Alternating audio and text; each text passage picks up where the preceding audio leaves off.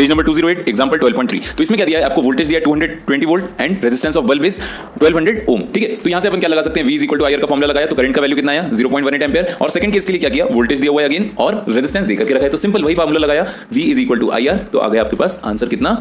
2.2 ampere. तो यहाँ पे जो नोट करने वाली बात है, वो क्या है कि वोल्टेज का सोर्स दोनों के लिए सेम है। अगर आप बल्ब की बात करो या फिर हीटर कॉइल की बात करो तो दोनों के अक्रॉस जो पोटेंशियल डिफरेंस है, वो सेम है। दैट इज़ 220 वोल्ट बट दोनों का रेजिस्टेंस अलग अलग है, ठीक है? बल्ब का रेजिस्टेंस क्या है? 1200 ओम जो कि बहुत ज़्यादा है। तो इसलिए बल्ब से करंट कितना फ्लो रहा है? काफ़ी कम फ्लो हो रहा है। और अगर हीटर कॉइल की बात करूँ तो हीटर कॉइल का जो है रेजिस्टेंस वो काफ़ी कम है। तो उसमें से करंट क्या हो रहा है? ज़्यादा फ्लो हो रहा है। समझ में आया? ये चीज़ हमने पहले पढ़ा था कि current is inversely proportional to the resistance मतलब कि जितना कम रेजिस्टेंस उतना ज़्यादा करंट या फिर ऐसा बोल सकते हो, जितना ज़्यादा रेजिस्टेंस उतना ज़्यादा करंट ठीक है? ओके फाइन उसके बाद 12.4 में क्या देकर के रखा है आप लोगों को? पोटेंशियल डिफरेंस देकर के रखा है which is 60 volt and current कितना देकर के रखा है? 4 एम्पियर देकर के रखा है, ठीक है? तो यहाँ से अपन क्या निकाल सकते हैं?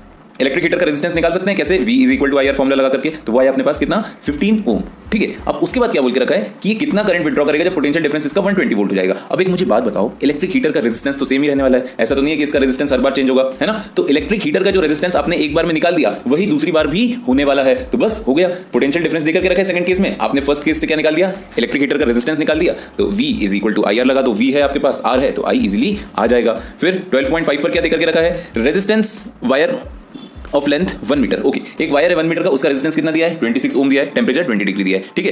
अब उस वायर का डायमीटर कितना दिया ज़ीरो है 0.3 mm दिया ध्यान देना mm को अंडरलाइन कर लेना, क्योंकि अपने को सारी की सारी यूनिट्स किसमें रखनी है? मीटर में ही रखनी है। तो जो mm दिया है, उसको हमको किसमें कन्वर्ट करना पड़ेगा? मीटर में कन्वर्ट करना पड़ेगा। और रेजिस्टिविटी आपको पूछा गया है इसका, ठीक है? चलो फाइन तो क्या क्या देकर रखा है? लेंथ देकर के रखा है आपको डायमीटर देकर के रखा है। तो एरिया ऑफ़ क्रॉस सेक्शन क्या होने वाला है अपना? पाई आर स्क्वायर ठीक है? एरिया ऑफ़ क्रॉस सेक्शन क्या होने वाला है? पाई आर स्क्वायर तो डायमीटर का हाफ़ कर सकते हो? ओके डायमीटर का हाफ़ कर दिया और याद रखना, इसको मीटर में कन्वर्ट कर लेना, ठीक है? मीटर में कन्वर्ट कर लो, बस, फिर क्या लगा देना formula R is equal to rho into L upon A L का वैल्यू आपको पता है वन मीटर और उसके बाद ए का वैल्यू भी आपको पता चल जाएगा कैसे? डायमीटर को आधा कर लेना, ठीक है? अगर वो भी नहीं करना है तो क्या करना? डायमीटर को सिर्फ़ मीटर में कन्वर्ट करना, और एरिया का फॉर्मूला क्या लगाना है? Pi D square upon four अगर डायमीटर के टर्म्स में रखना है, और अगर रेडियस के टर्म्स में रखना है तो पाई आर स्क्वायर आप लगा सकते हो। बस, उसके बाद कैलकुलेशन करना है तो रेजिस्टिविटी का यूनिट आ जाएगा आई मीन वैल्यू आ जाएगा। तो यहाँ पर जो सबसे इंपॉर्टेंट चीज़ है, जो आपको याद रखना है कि एरिया क्या लेना है आपको? पाई आर स्क्वायर लेना या फिर pi D square by four and the second most important thing is you have to convert the units M mm है तो उसको मीटर में कन्वर्ट करो, ठीक है? ये हो गया। उसके बाद एग्ज़ाम्पल 12.6 में क्या देखकर रखा है? एक फोर ओम का रेजिस्टेंस है। और उसके बाद वायर को क्या कर दिया? डबल कर दिया तो calculate new resistance of the wire अब ये वाला क्वेश्चन जो है, काफ़ी इंपॉर्टेंट है, ठीक है? वायर को जब आपने डबल किया, ठीक है? एक वायर है, उसको जब आपने एक के ऊपर एक फोल्ड करके, उसका जो एरिया है उसको क्या कर दिया आपने? डबल कर दिया। और जो उसका लेंथ है, वो क्या कर दिया है आपने? हाफ़ कर दिया है। ठीक है?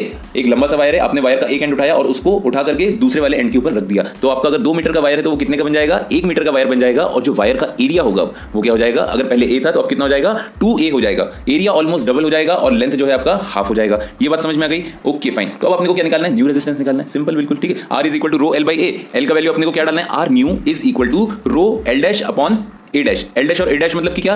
New length upon new area तो न्यू लेंथ कितना है आपका? एल बाय टू है. न्यू एरिया कितना है? टू ए है. बस सॉल्व कर लो आंसर आ जाएगा. ठीक है? क्योंकि आर का वैल्यू क्या है? Rho into L upon A तो आप आर न्यू को आर के टर्म्स में लिख सकते हो. ठीक है? बस यहाँ पर समझने वाली बात क्या थी? कि रेजिस्टेंस जो है इसका कैसे एरिया और लेंथ पर डिपेंड कर रहा है? आपने लेंथ को हाफ़ कर दिया एरिया को डबल कर दिया तो रेजिस्टेंस पर क्या क्या इफ़ेक्ट पड़ रहा है? ऑलराइट